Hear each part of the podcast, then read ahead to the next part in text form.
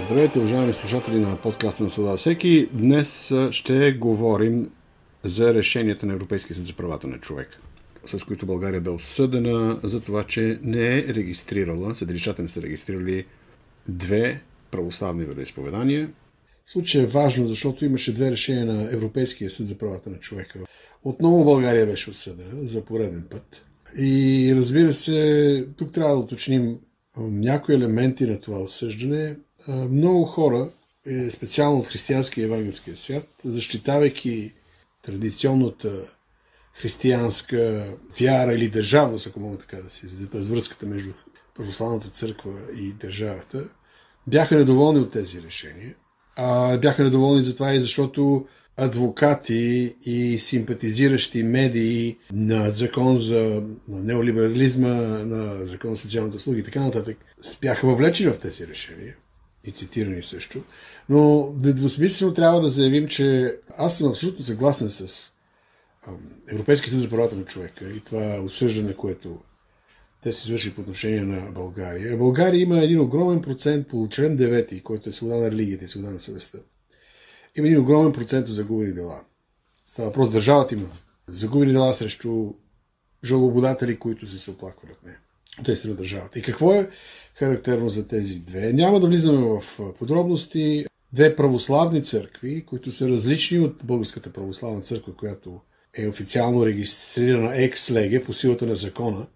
И след малко ще обясним защо това е така, не се регистрира като всички останали църкви тези две православни църкви, едната е едното, съответно са искали да се регистрират през, ако си спомням правилно, 11 и 2011 и 2010 година. Делата им съответно са били искането им за регистрация пред Софийски градски съд е било отхвърлено. А, с аргументи. Разбира се, че всъщност не може да има такава православна църква. Вече има православна църква, която е регистрирана екслеге, т.е. която съществува като юридическо лице по силата на закона, който беше пред 2002 година. И за това не може да има такива църкви, не може да се регистрират. И разбира се, те подават жалби вътрешните съдилища, аргумента във вътрешните съдилища е а, вижте какъв е проблема, защо трябва да се регистрирате. Ако искате да, да сте православни или се присъединете към вече регистрираната православна църква, обаче вие не, не искате, не можете. Съответно, това, което трябва да направите е да функционирате като общност без регистрация. Тоест, регистрацията дава възможност тя е някаква форма на сдружаване, признаване от държавата с цел да се извършва по-лесно сделки в граждански оборот. Тя не е признаване на вярата и на религията, въпреки че така се третираше още от 90-те години и комунист, комунистически режими, адестичните режими така третират регистрацията като едва ли не лиценз за вяра, тотална грешка. Но българските съдища казват, вижте, вие като толкова искате да вярвате си, вярвате, нали? обаче няма да имате регистрация, тъй като вече има една такава. И сега тук стигаме до аргумента за регистрацията СЛГ, защо беше нужно, и аз едва сега го асимилирам напълно, защо беше нужно тази екслега регистрация да се реализира през 2002 година, за специално за Българската православна църква, именно за ситуации като тази, в която съда да може да каже, вижте какво, вие не може да, да се регистрирате, защото по принцип има такава вяра, която не е минала процеса на регистрация пред държавата. Тя просто съществува. Тя просто е част от съзнанието на хората, в граждански оборот. Тя съгласно закона съществува тази църква. Така че вие няма как да дублирате това съществуване на такава една регистрация, която е извънредна. Едва ли не. Съвсем упростявам аргумента, давам го съвсем елементарно, но това е смисъл на съществуването на юридическо лице Българска православна църква ексеге. Някакси трансцендентно съществува тази църква. Тя не е като обикновените църкви. Аз нямам нищо против Българската православна църква. Разбира се, може има някакви богословски различия, но не това е проблема сега. Нямам нищо против Българската православна църква, нейните позиции да си съществува и така нататък. Проблема в случая, който Европейския съд за правата на човека адресира, и те са абсолютно прави да го правят това нещо, съгласно Европейската конвенция, съгласно дори ако искате и самата българска конституция, която не позволява да се установи един, значи православната вяра е традиционно вероисповедание, традиционна религия, вероисповедание употребено в Конституцията. Тя е традиционно вероисповедание, но тя не е задължително от единствено вероисповедание. В едно демократично общество, колкото много хора да им харесва тази дума, едно демократично общество има плурализъм, т.е. ти имаш право да вярваш в това, което мнозинството не вярва, той има друга вяра. И тук вече тези окови на тираничните режими е да ти наложат на кой идол да се кланеш. Ти не можеш да се кланеш на собствения си идол. Или пък не можеш дори да имаш вяра в истинския Бог. Има си един идол, на който трябва всички да се поклонат. Как ще бъде формулиран той, няма значение. И сега тук вече проблема с, с тези решения. Защото в решенията се казва, че България е нарушила правото на сдружаване, на самоопределение на тези православни църкви, като им отказала регистрация. И че Европейския съд не приема това, че вие си вярвате, но имате право да вярвате без регистрация. Много вероисповедания, християнски включително, не държат да се регистрират пред държавата. Те казват, ние си имаме регистрация на небето. Но събираме се, употребяваме си правата а, под формата на сдружение или пък, а, тъй като сдруженията не могат да, бъд, да извършват някои обредни а, функции, съгласно закона за вероисповеданията, просто функционираме като а, на основание на личните си, индивидуалните си граждански права, събираме се, право на, събира, събрание без разрешение от властите и така нататък, правото на събрание открито, ако са по-големи, нали, а, с съответните там, законни предпоставки и така нататък. Но в случая тези две православни църкви, оказва се, искат да бъдат реализирани и да употребят правото си на сдружаване чрез улеснението, което дава това право на сдружаване и държавната регистрация. Разбира се, реакциите бяха срещу тези решения, включително и от хора, които са от така, които защитават православната църква. Ние сме православна държава, православието е християнска вяра, тя е продължение на хилядолетия била в нашата страна, тя е оформила държавността, националността. Окей, добре. Никой не спори с това. Въпросът е защо православната вяра трябва да, бъде, да се изразява само от една православна църква. И то не само от една православна църква, а реално от една православна организация, която е разпозната от държавата. А разбира се, аргумента веднага е, ама ние трябва да имаме единство православната църква. Какво е това да има повече от една православна църква? Ами ето това. Православната вяра, тя може да бъде единна и въпреки това да бъде изразявана от сдружения, които представляват православната вяра, т.е. регистрирани, асоциирани вярващи, разпознати от държавата, които са повече от едно. Защо православната вяра в един момент се оказва, че трябва да бъде натикана в някаква форма на институционализация, на регистрация и то призната от държавата, за да може да бъде православна вяра? Това абсолютно няма никаква логика. По същата логика ние можем да кажем, че само регистрирания Бог е Бог. Този Бог, който не е регистриран, той няма право да съществува. И ето тази проста логика на държавния служител и на тези мислители, които са измислили този закон за вероисповеданията с цел, разбира се, обединение. Целта е да се обединим. Да бъдем всички едно. И ако можем да бъдем едно в името на единството и да няма никакви разделения, но ще смачкаме всички, които не са едини с нас. Ако не сте съгласни с нас, ако не изповядате нашето разбиране за единство, то вие нямате място сред нас. Тази логика е абсурдна. За съжаление, тя е до голяма степен така като пътеводител, като пътеводна звезда в а, мисленето на, на българския законодател по отношение на свобода на религията, на правоприлагащите органи и така нататък. И това е една тежка ситуация. Тежка ситуация, защото на практика резултата е неразбиране на свободата на личността, на свободата дори на общността, не само на личността, от вярващи да бъдат сигурни във вярата си, без да се налага държавният чиновник да ги обединява, да ги събира. И за това Европейски съд за правата на човека е заявил, че не бива държавата да се меси във вътрешно организационния църковен живот, което е направило по отношение на тези две православни вероисповедания. Старостилното и още едно друго, което също е направило опит да се регистрира. Това, това е независимата православна църква.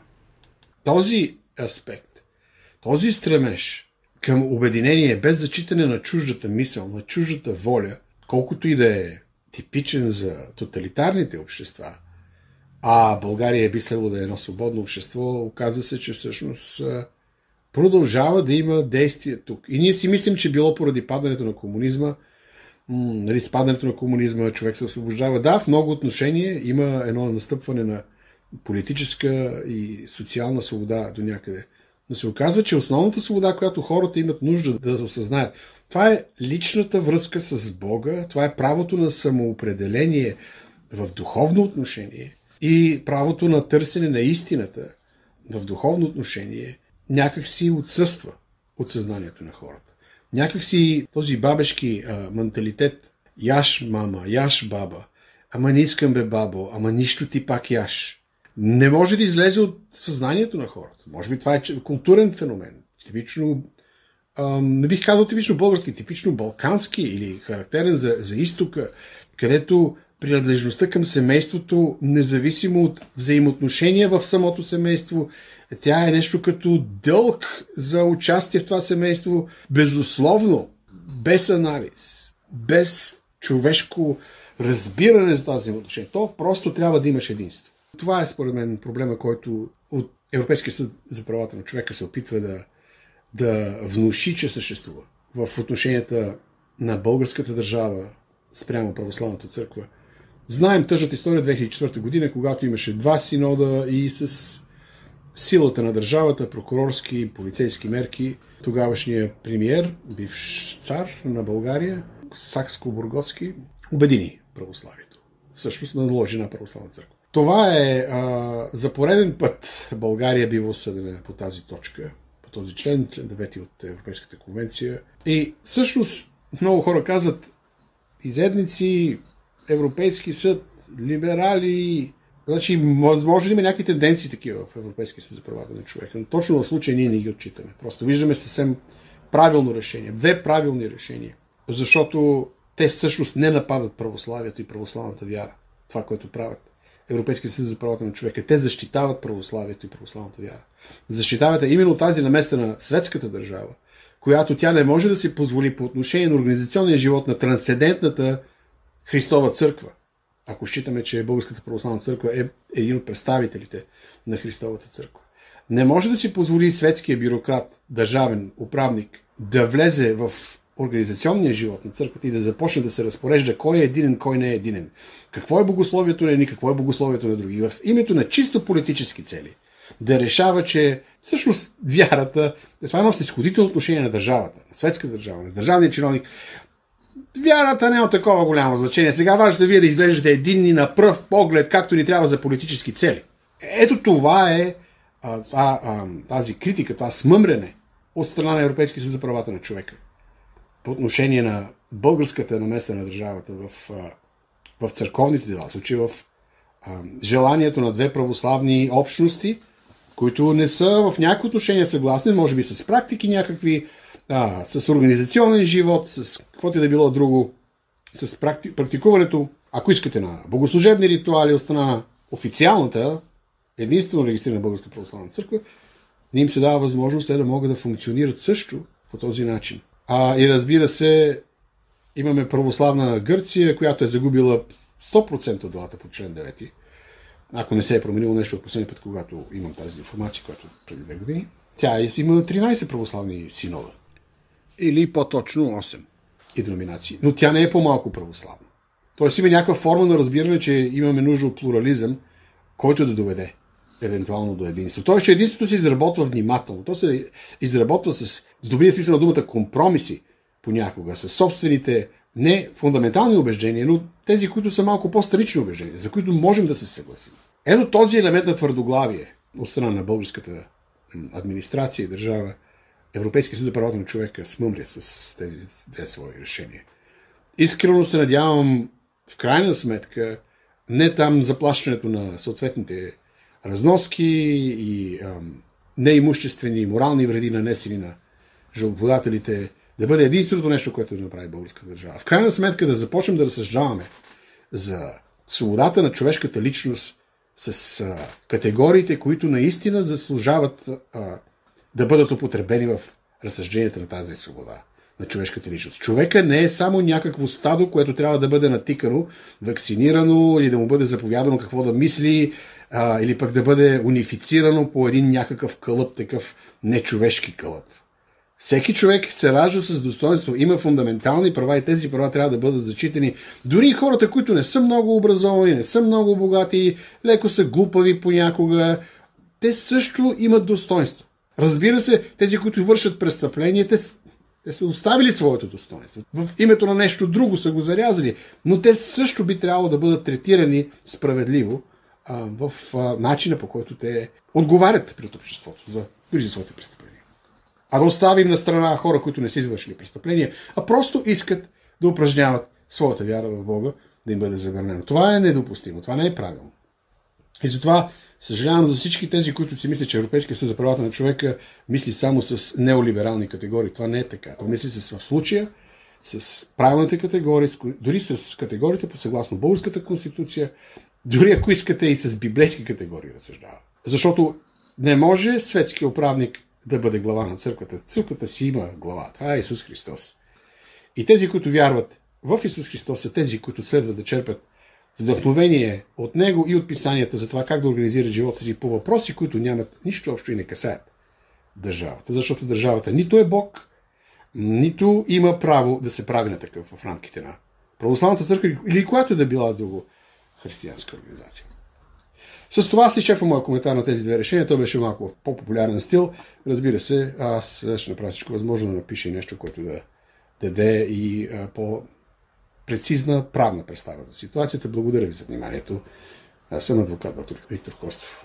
Посетете нашия сайт свободасеки.com. До нови срещи!